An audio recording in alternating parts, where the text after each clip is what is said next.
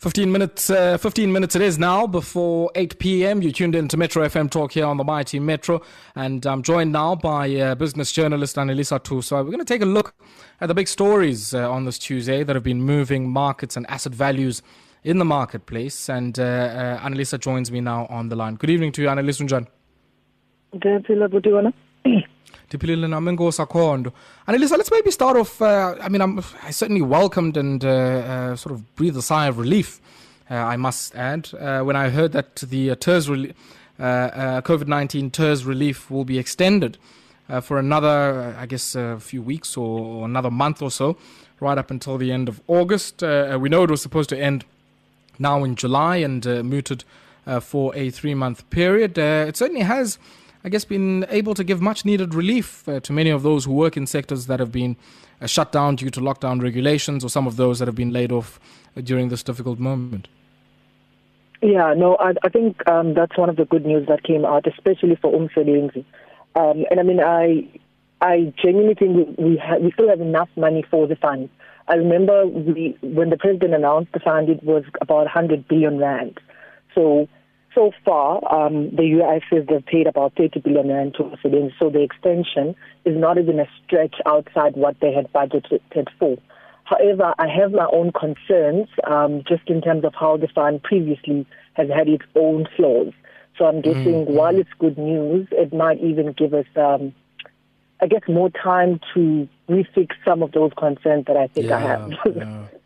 I mean, I, I guess for me, even though I'm quite happy that there's this extension, my biggest concern is that many of us, myself included, are still sort of waiting out uh, on payments from earlier months. I mean, or April or May, njalo njalo. So I guess there's a big question there around what this extension is going to mean for many of those whose uh, applications are still stuck in the process. Exactly, because I mean, like I said, I had my own reservations about previously how everything was dealt, and when some of the problems that they had was the slow pace of payouts. Um, like I said, mm. March people, March, April, some people still haven't even been paid today, um, and also there was a lot of fraudulent activities just linked um, to, to to to the TERS um, fund. And again, I mean, I was reading one article where they said companies were claiming for abantu bazoyikizint but my point is it's it's just I mean look when if, you look if, if ugrumba if bayakwazi ugrumba amangcwaba abantu abaphilayo I mean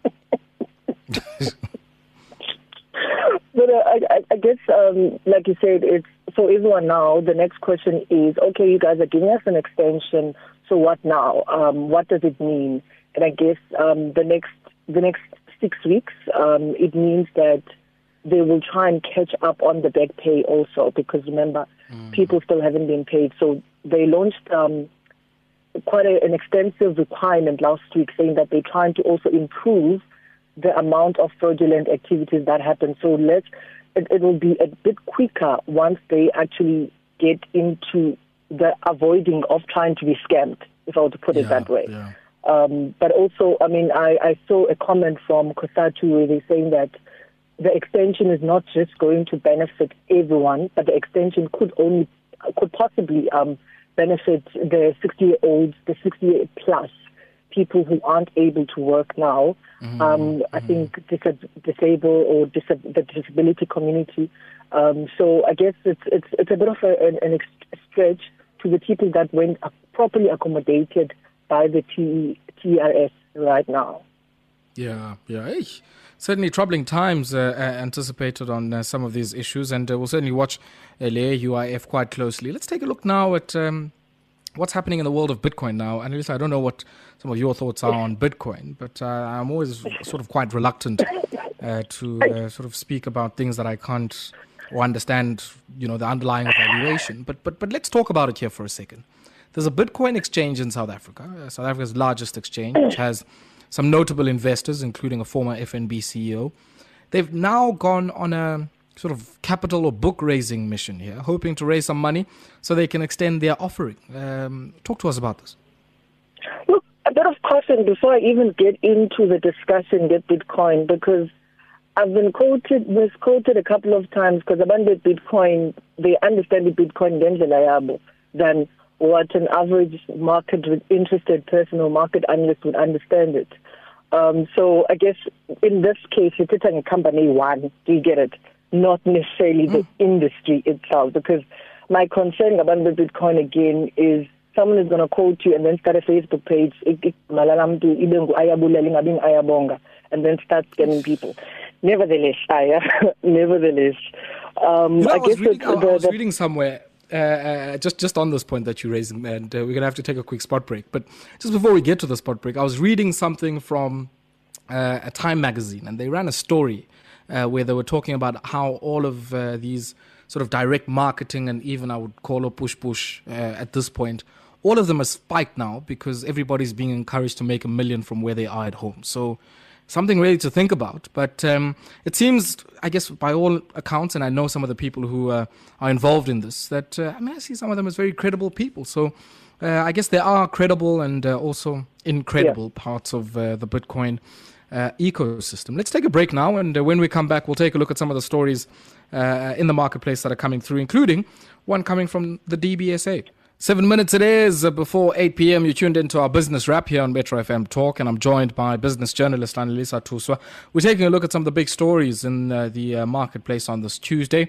And uh, if you just joined us, we took a look at the extension of the COVID 19 uh, temporary employer employee relief scheme to uh, the month of August, in line with the, the uh, extension of the disaster regulations around COVID 19. But we also took a look at the expansion of uh, South Africa's largest Bitcoin exchange and uh, hoping to expand into uh, derivatives and even uh, other instruments there that uh, would allow their, them to continue with their market making function there. And talking about making markets, uh, Anelisa, I'm quite interested in your thoughts of the DBSA joining a few local and international funders here in financing a massive um, liquefied natural gas project all the way out in Mozambique. Yeah, I think we spoke about this project actually last week. Um, I guess yes, it's, a, yes, it's a nice follow up um, to see the development bank just investing on a neighboring country. But again, one of the reasons why they're saying they're investing in the project um, is because it has a spill on effect on the South African economy. Um, I guess, I mean, they're putting two billion in it, so obviously something for South Africa has to come out. And I, I, I they quoted um, saying that SA, some of the businesses that might even benefit from it are on the equipment side. Um, so equipment suppliers, um, mm. a couple of specialists can be transported into Mozambique if they need any. So I guess it's a, we spoke about it last week that as much as it's a big um, project for Mozambique and Total, but it's also a big regional project for our sure, regional sure. development because of, of course we can't be talking about Mozambique and not talk about the SADC region.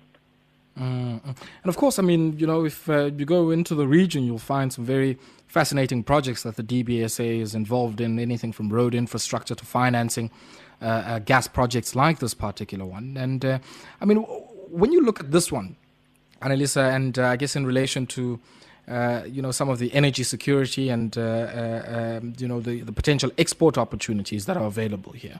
I mean, it's uh, not only just going to have a massive uh, potential upside for DBSA only, but even some South African companies who might potentially be service providers or suppliers uh, to this as it gets rolled out.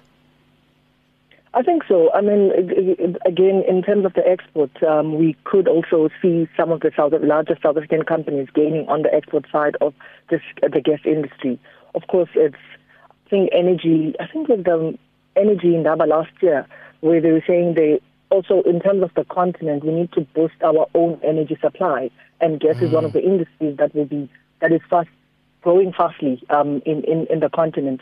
So I'm guessing again what DBSA has in mind is beyond the just Mozambique side of it, um, investing in, a, in, in, in a neighboring country, but also the spill-on effect back into our own companies, our own people who will be able to benefit and possibly um, reinvest the money on our side.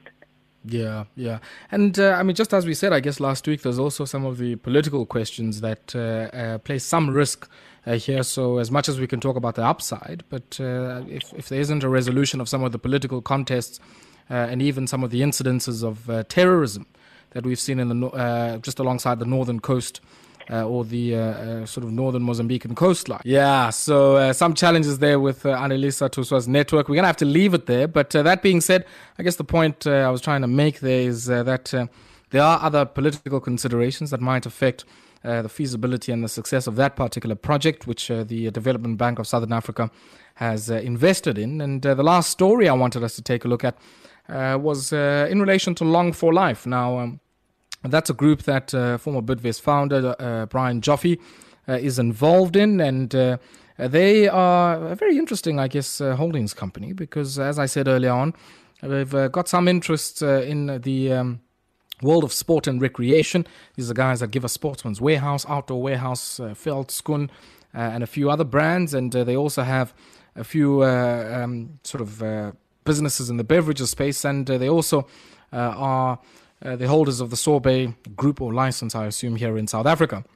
And uh, that being said, they've uh, come out in the marketplace uh, earlier on today saying on the back of their AGM, which happened at the start of this month, I think it was on the 1st of July, uh, that now, three weeks later to the dot, uh, that uh, they are going to be buying back some shares, and that to the tune of 110 million rand. Now, I found this story quite interesting because we're at a time now where many investors, let alone paying out, or, or, many, I guess, counters and uh, holdings companies, let alone going out and paying dividends, uh, aren't even considering share repurchases. And I wonder, I guess, uh, what the thinking was uh, in the Joffe camp there within uh, Long for Life and uh, some of his other colleagues there in really, I guess, undertaking this step here. certainly going to make a lot of shareholders happy, and we saw that in the share price earlier on today. But I mean, just on the back of that, uh, many people might be asking themselves uh, why, at this particular moment, uh, would there be, I mean, this this impulse to try and buy back your shares? I mean, um, just last week, I think they appointed a, a chief executive uh, in their sport and recreation division. That's the division for Sportsman's Warehouse and Outdoor Warehouse and others. And uh, had their AGM uh, early on in this month as well. And on the back of that, making the decision to pump, I guess, 110 million rand back to their investors, buying back some of their equity. And uh, it makes one wonder why at this point in time. And uh, I guess uh, they're not a bank, so they certainly don't have to think about uh, the talking down to they might receive on the part of uh, uh, the prudential um, prudential authority, who has come out earlier on in this crisis, suggesting that banks must keep the capital that they have as a, as a prudent measure and uh, retain some of that money rather than pay it out in dividends or buy back some of their shares. Well, it seems for this player that uh, they've decided to buy back their shares. Let me know what you think about that. Give me a ring 089 uh, I certainly have my own misgivings at uh, this difficult moment in a wartime situation. Uh, yeah, I don't know. I'm a bit uh, reluctant when it comes to uh, share buybacks, but uh, some of you might be able to tell me, I guess, why you would justify that under these conditions. Stay tuned.